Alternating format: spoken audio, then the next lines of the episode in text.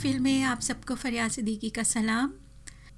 हमारा आज का टॉपिक बहुत ही कंट्रोवर्शियल है, इसलिए हो सकता है आपको हमारी कुछ बातें पसंद ना आए, जिसके लिए हम पहले ही आपसे माजत ख़्वाह हैं। तो जनाब, आज हम बात करेंगे अरेंज्ड मैरिजेस पर। अरेंज मैरिज मेरी नज़र में एक सोशल कल्चरल तरीका है जिसमें पेरेंट्स अपने कंवारे लड़का या लड़की के लिए शरीक हयात का इंतखाब करते हैं और उनकी तरफ से उनकी शादी का एहतमाम करते हैं। दुनिया की तारीख़ पढ़ें तो मालूम होता है कि अरेंज मैरिजेस सिर्फ हमारी सोसाइटी का हिस्सा नहीं रही हैं, बल्कि ये पूरी दुनिया में हर सोसाइटी में होती रही हैं और आज भी अरेंज मैरिजेस होती हैं। इसकी चंद मिसालें हम आपके सामने पेश करते हैं। पहले ज़माने में बादशाह अपनी शहज़ादी की शादी एक आम आदमी से नहीं करते थे, बल्कि एक दूसरी रियासत का शहज़ादा ही ढूंढा करते थे और फिर उनकी शादी रचाया करते थे, ताकि घर की दौलत घर में ही रहे और उनकी माशरती और सियासी ताकत में इजाफ़ा हो जाए। मग़रबी ममालिक में अरेंज मैरिजेस हुआ करती थीं। यहाँ हम फ़्रांस की ही मिसाल ले लेते हैं। ये सिलसिला बहुत पुराना नहीं है, बल्कि दूसरी जंग अज़ीम, जिसको ख़त्म हुए सिर्फ 75 साल हुए हैं, तब का है। लड़कियों की ज़िंदगी लड़कों से मुख्तलिफ हुआ करती थी और यूँ मिलने की भी आज़ादी ना थी। तब लड़के और लड़कियों के स्कूल, कॉलेजेस, यूनिवर्सिटी अलहदा हुआ करते थे, तो अरेंज मैरिज के ज़रिए शरीके हयात ढूंढा करते थे। बाज़ मरतबा अरेंज मैरिज को एक फोर्स मैरिज समझ लिया जाता है, जो कि एक गलत मफरूज़ा है। अरेंज मैरिज में ह्यूमन राइट्स का ख्याल रखा जाता है, जबकि फोर्स्ड मैरिज में इसका ख्याल नहीं रखा जाता। फोर्स्ड मैरिज का तरीका अब भी एशियन और नॉर्दर्न अफ्रीकन कंट्रीज़ में कहीं कहीं पाया जाता है। एक और मैरिज होती है जिसे हम कहते हैं कन्वीनियंट मैरिज, जो अरेंज मैरिज की ही एक शाख है, जिसमें किसी वजह की बिना पर या कुछ हासिल करने के लिए, जैसे कि वीज़ा या पेपर्स के लिए शादी की जाती है, जिसको पेपर मैरिज या वाइट मैरिज भी कहते हैं। अरेंज मैरिजेस की और भी बहुत से टाइप्स हैं, जिनमें बच्चों की शादी, किडनैपिंग के ज़रिए शादी भी शामिल हैं। देखा गया है कि इन तमाम फोर्स्ड मैरिजेस में अपने फ़ायदा के लिए ख़वातीन और बच्चों की ज़िंदगी तबाह और बर्बाद कर दी जाती है। ये तो मालूम हो गया कि अरेंज मैरिजेस पूरी दुनिया में आज भी होती हैं, जैसा कि एक बड़ा बिजनेसमैन अपने बच्चों की शादियाँ आज भी किसी बड़े बिजनेसमैन के बच्चों से ही करेंगे, ताकि उनकी इकोनॉमिकल पावर में इजाफ़ा हो। और ये एशियन, अफ्रीकन, यूरोपियन हर सोसाइटी में आज भी होता है। बच्चों की ज़िंदगियाँ आज भी दाव पे लगाई जाती हैं। हम एक और बात बताते चलें कि पहले ज़माने में पेरेंट्स ही अपने बच्चों की शादी के लिए भर ढूंढा करते थे और शादी कर दिया करते थे, और उनकी औलाद इससे राज़ी खुशी भी हुआ करती थी। हम आज से 100 साल पहले के ज़माने यहाँ डिस्कस नहीं कर रहे हैं, क्योंकि उस ज़माने में इस बात को लेकर कोई इशू नहीं हुआ करता था। आज के ज़माने में ना तो पेरेंट्स वैसे हैं और ना ही उनकी औलाद। हमारी सोसाइटी में अरेंज मैरिज की 3 इकसाम हैं। यूँ समझें कि जैसे स्टैटिस्टिक्स में प्रोबेबिलिटी को डिस्कस किया जाता है, ऐसे ही अरेंज मैरिज की इकसाम निकल आई हैं। हम यहाँ मुख्तसरन 3 बयान किए देते हैं। यहाँ हम ज़रूर बता दें कि ये मैरिजेस सिर्फ लड़कियों की ही नहीं, बल्कि लड़कों की भी होती हैं। हम चूँकि ख़ुद लड़की हैं, तो हम यहाँ लड़की का सेगा इस्तेमाल करेंगे। पहली टाइप में एक लड़की के पेरेंट्स टोटली अपनी पसंद और मर्ज़ी से लड़का ढूंढकर उसकी शादी कर देते हैं।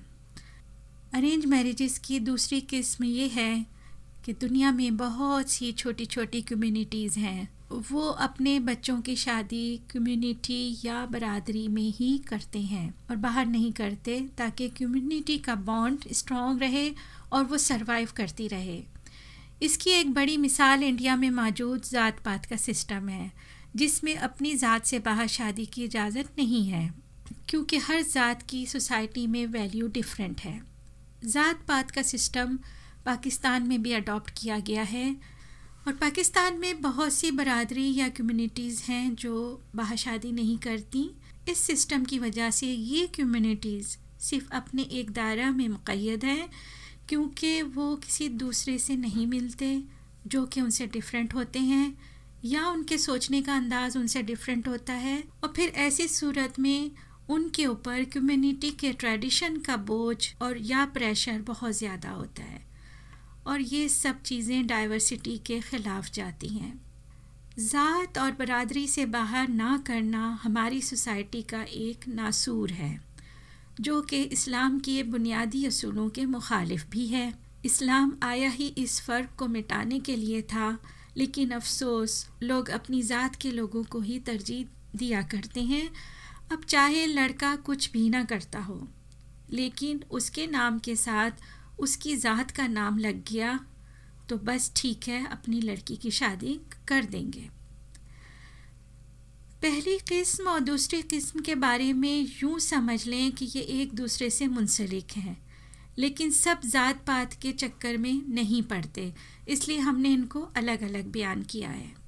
तीसरी किस्म की अरेंज मैरिज में यूँ होता है कि पेरेंट्स ही रिश्ता ढूंढते हैं और ये रिश्ता किसी की मारफत यानी रिश्तेदार या किसी दोस्त के जानने वालों में देखा जाता है। यहाँ लड़का और लड़की को आपस में मिलने और देखने की आज़ादी भी दी जाती है और उनकी मर्ज़ी होने पर ही बात पक्की की जाती है, जो कि हमें माकूल इसलिए भी लगता है कि हमारी शादी यूं ही तय पाई थी, यानी हमारे पेरेंट्स ने हमारी मर्ज़ी को अहमियत दी थी, जिस पर हम बहुत फ़ख्र भी महसूस करते हैं कि उस ज़माने में ऐसा बहुत कम हुआ करता था कि लड़के के साथ साथ लड़की की मर्ज़ी को अवलियत दी जाए। रिश्ता करवाने वाली ख़वातीन का अरेंज मैरिज में हमेशा से एक अहम किरदार रहा है। आज के ज़माने में भी रिश्ता करवाने वाली ख़वातीन का वजूद है।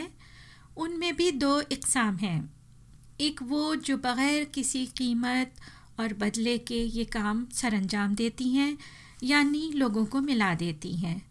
लेकिन कुछ ख़वातीन ने ये एक कारोबार बना रखा है और वो रिश्ता करवाने के लिए लड़की के पेरेंट्स से अच्छी खासी रकूम हासिल करती हैं और इसके लिए वो काफ़ी नीचे गिरकर पेरेंट्स को बार बार ये एहसास दिलाती रहती हैं कि उनके यहाँ एक लड़की है और वो हर हाल में मजबूर हैं कि वो लड़की की तस्वीर के साथ साथ हर मर्तबा जब भी लोग घर आएं ख़ासा एहतमाम किया करें। यहाँ से वो सोच शुरू होती है जहाँ पेरेंट्स सोचने लग जाते हैं कि लड़की का पैदा होना ही अजाब है और बेचारी लड़की उसकी फीलिंग्स को कोई नहीं समझ सकता, जो अपने आप को पेरेंट्स का मुजरिम समझना शुरू कर देती है और बाज़ मरतबा ये एक शदीद डिप्रेशन का शिकार हो जाया करती हैं, क्योंकि उनको नहीं मालूम होता कि उनकी ज़ात में ऐसी क्या बुराई है कि उनका रिश्ता नहीं हो रहा और वो सोसाइटी में एक रिजेक्टेड वजूद की हैसियत रखती हैं। हमारा रिश्ता करवाने वालियों से कोई इख्तलाफ नहीं, क्योंकि यहाँ पेरेंट्स ही ख़ुद को मजबूर समझकर वो सब किया करते हैं जो उनसे करवाया जाता है। अगर पेरेंट्स ये सोच लें कि उनकी बेटी उनके बेटे से किसी तौर कम नहीं, तो किसकी मजाल है कि वो उनकी बेटी के नाम पर उनको मजबूर करे। यहाँ पर एक और बहस का मुंह खुल जाता है कि हम क्यों अपने बेटों को बेटियों पर तरजीह देते हैं, जबकि बाज़ घरानों में लड़कियाँ लड़कों से कहीं ज़्यादा ज़हीन और होशियार होती हैं। हमारा हरगिज़ ये मतलब नहीं कि लड़के ज़हीन नहीं होते। यहाँ हम ये कहना चाह रहे हैं कि औलाद लड़की हो या लड़का, दोनों ही अल्लाह की आप पर रहमत है। शुक्र अदा कीजिए उस पाकज़ात का जिसने आपको औलाद की नेमत से नवाजा। रिश्ता करवाने वालियाँ अपने यहाँ एक फ़ाइल तैयार किया करती हैं जिसमें लड़की की रंगत, कद और कामत से लेकर हर चीज़ दर्ज की जाती है और एक अदद तस्वीर भी मुहैया करने का कहा जाता है। फिर जब लड़के की माँ लड़की की माँ को फ़ोन करेगी तो उससे लड़की की रंगत, कदोकामत का हिसाब किताब यूँ पूछती हैं जैसे बेचारी माँ ने खुद तरतीब दिए हों, और यूँ मालूम होता है जैसे पासपोर्ट बनवाने के लिए दरख्वास्त दी जा रही है। उसके बाद ज़ात और पात का नया सिलसिला शुरू होता है। जब यहाँ से क्लियरेंस हो जाती है तब घर आने की हामी भर ली जाती है। घर आकर लड़की वालों की मादी हैसियत का अंदाज़ा लगाया जाता है। बाज़ लोग तो अपना लड़का नहीं लेकर आते कि पहले हम तो देख लें, और यूँ उनको लड़की वालों की बेइज्जती करने का एक और मौका मिल जाता है कि दूसरे की लड़की देख ली पर अपना लड़का छुपा लिया। अब चाहे वो लड़का लड़की के काबिल हो या ना हो, पर लड़की वालों पर उनकी धौंस तो बराबर जम गई। हमारी सोसाइटी ऐसी ही बहुत सी मिसालों से भरी पड़ी है। तीसरी किस्म की अरेंज मैरिज में चूँकि किसी की ज़ात या फीलिंग्स का कोई नुकसान हमें नज़र नहीं आता, इसलिए हम उसके ख़िलाफ़ नहीं कि पेरेंट्स अगर रिश्ता ढूंढ लें और बाकी मामलात लड़का और लड़की पर छोड़ दिए जाएं, और ये भी कि दोनों को थोड़ा वक्त भी मुहैया कर दिया जाए कि वो बाहम एक दूसरे को समझ सकें, तो कोई मुज़ायका नहीं। हो सकता है आप हमारे ख़्यालात से इत्तेफाक ना करें, लेकिन हम सोचते हैं कि औलाद एक बहुत बड़ी नेमत है और लड़की की शादी ही उसकी ज़िंदगी का मकसद नहीं है, और ना ही उसकी ज़िंदगी का ये मकसद होना चाहिए। बल्कि हम समझते हैं कि अगर बेटी पेरेंट्स के घर खुश है तो ठीक है, कोई परेशानी नहीं है। पहले के ज़माने में लड़कियों की शादी की परेशानी हुआ करती थी, इसलिए कि वो जॉब नहीं करती थीं, अपने पैरों पे खड़ी नहीं होती थीं, और पेरेंट्स परेशान रहते थे कि हमारे बाद इनको कौन ख्याल रखेगा, इसलिए जल्द से जल्द उनकी शादी कर देते थे। आज के ज़माने में लड़कियां अपनी ज़िम्मेदारी खुद उठाती हैं, इसलिए कोई परेशानी नहीं होना चाहिए। शादी एक फरीज़ा है, अदा करना चाहिए, लेकिन परेशान नहीं होना चाहिए। हमारा यकीन है कि अल्लाह सुब्हाना ताला ने हर एक का जोड़ा ज़मीन पर उतारा है और इसका वक्त भी मुतय्यन कर रखा है, इसलिए जब वक्त आता है तो असबाब खुद ही पैदा हो जाते हैं और झटपट सब कुछ हो भी जाता है। हमारे नज़दीक सबसे बेहतर पसंद की शादी है, क्योंकि बच्चे बाद में पेरेंट्स को इल्ज़ाम नहीं दे सकते कि उन्होंने उनकी शादी कर दी थी, बल्कि अपने किए का खुद मज़ा चख लेते हैं और शिकायत नहीं कर सकते। पसंद की शादी में अक्सर देखा गया है कि दोनों तरफ या एक तरफ के पेरेंट्स नहीं मानते। खुशकिस्मत हैं वो जोड़े जिनके पेरेंट्स बच्चों की पसंद को खुशी खुशी कबूल कर लेते हैं। तो यहाँ बात हो रही है पसंद की शादी की। फ़र्ज़ करें अगर लड़के ने कोई लड़की पसंद की जो कि शादीशुदा हो या डिवोर्स्ड हो या बेवा हो, या फिर उसके यहाँ पहली शादी से कुछ बच्चे मौजूद हों। लड़की हर लिहाज से अच्छी भी हो, पेरेंट्स किसी सूरत नहीं मानते। उनके लिए अपने बच्चे की खुशी से ज़्यादा इस बात की ज़्यादा अहमियत होगी कि लोग क्या कहेंगे। यानी आप अपने बच्चों को डिप्रेशन में झोंक सकते हैं, लेकिन अपनी अना को नहीं मार सकते। हमने अक्सर माँ और बाप की ये सेल्फिशनेस देखी है और हैरान इस बात पर होते हैं कि वो पेरेंट्स होते हुए भी ऐसा करते हैं और कुछ महसूस नहीं करते, और फिर अपने ही बच्चों को सेंटिमेंटल ब्लैकमेल भी करते हैं कि हमारे मरने के बाद ऐसा कर लेना। इस किस्म की सेंटिमेंटल ब्लैकमेलिंग के बाद बच्चा तो पीछे हट ही जाएगा, क्योंकि वो एक अच्छी औलाद है। लेकिन क्या आप एक अच्छे पेरेंट्स हैं?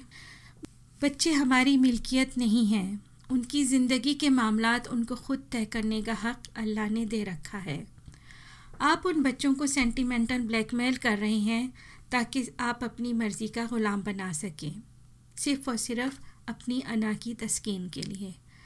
यहाँ पेरेंट्स भूल जाते हैं कि वो एक ज़िंदगी से खेल गए।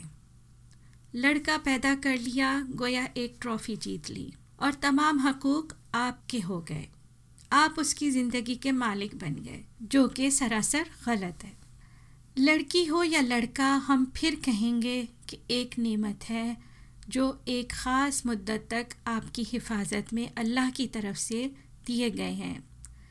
बालिग़ हो जाने पर उनको अपनी ज़िंदगी में फ़ैसले करने का हक़ देना भी माँ बाप का फ़र्ज़ है।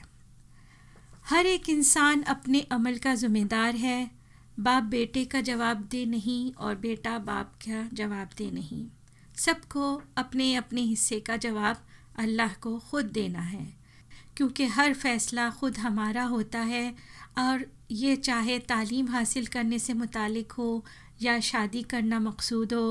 हाँ, अगर बच्चे अपने पेरेंट्स से मदद मांगें तो पेरेंट्स को ज़रूर उनकी मदद करना चाहिए। ये बात भी कुदरती है कि बच्चों की शादी ना होने पर अक्सर माएँ परेशान हो जाया करती हैं। अगर आपकी लड़की या लड़के की शादी अभी नहीं हुई तो आप इस बात को लेकर डिप्रेशन का शिकार ना हो, क्योंकि कुछ बातों पर हमारा इख्तियार नहीं होता और जिन बातों पे इख्तियार नहीं होता उन पर परेशान नहीं होना चाहिए, क्योंकि ज़िंदगी, मौत, शादी, बच्चे, हर बात का एक ख़ास वक्त और आपकी परेशानी आपको नुकसान पहुंचाने के अलावा कुछ नहीं करेगी। हमारी दुआ है कि सब बच्चों की शादी उनकी मर्ज़ी से जहाँ वो चाहते हैं हो जाए। अपनी दुआओं में याद रखिएगा। फिर हाज़िर होंगी एक नए टॉपिक के साथ। इजाज़त दीजिए। खुदा हाफिज़।